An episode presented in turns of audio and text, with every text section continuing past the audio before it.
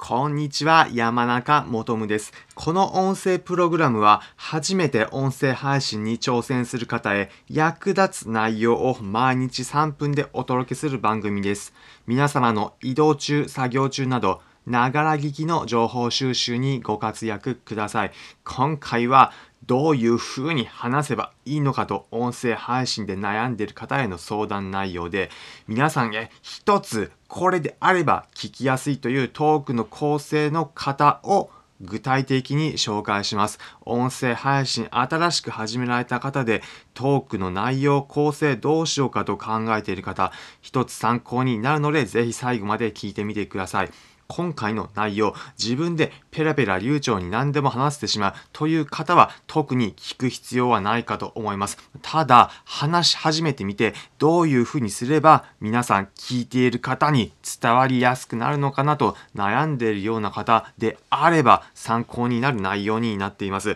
今回は具体的にこういった構成というのを紹介します。何かというと3つのステップで分けて考えてみてください。まず最初、オープニング、そして次に中身本編、で最後にエンディングという3ステップのイメージになります。なぜ分けるのかというと、分けた3つそれぞれでこれを言うというふうに最初に決めておけば皆さんの中で話の構成まとめることができるです。できるまとめることができるからです。最初のオープニングではまずは自己紹介だったり挨拶などをしています。私の番組例を具体的に例として挙げます。私であれば最初に、こんにちは、山中もとむです。というふうに挨拶をした後、この番組がどういった内容なのか紹介しています。他にも、ここのオープニングの部分で、収録日の日時を言ったり、また一番最初に皆さんの決まり文句を言ってみるという言い方もあるかと思います。その次、本編のところで具体的に話す内容を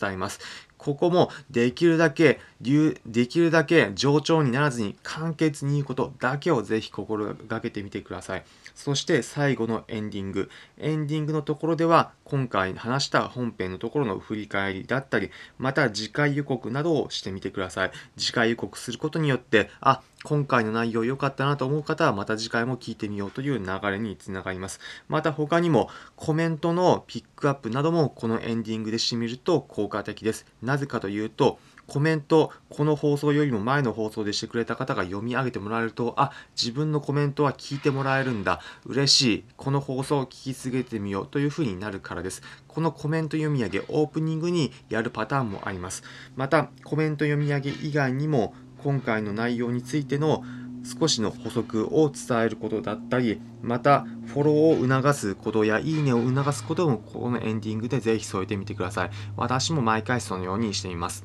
ということで、最後に今回のまとめです。今回は音声配信新しく始める方に向けて聞きやすいトーク構成の具体例をご紹介しました。結論3段構成、オープニング本編、エンディングです。今回の内容参考になったという方は、いいねの高評価、またこの音声プログラムのフォローのボタン、終わる前にポチッとお願いします。この音声プログラムは初めて音声配信に挑戦する方へ役立つ内容を毎日3分でお届けする番組です。皆様の移動中、作業中など、ながら聞きの情報収集にご活用ください。それでは皆様、いい一日お過ごしください。また次回お会いしましょう。それじゃあ。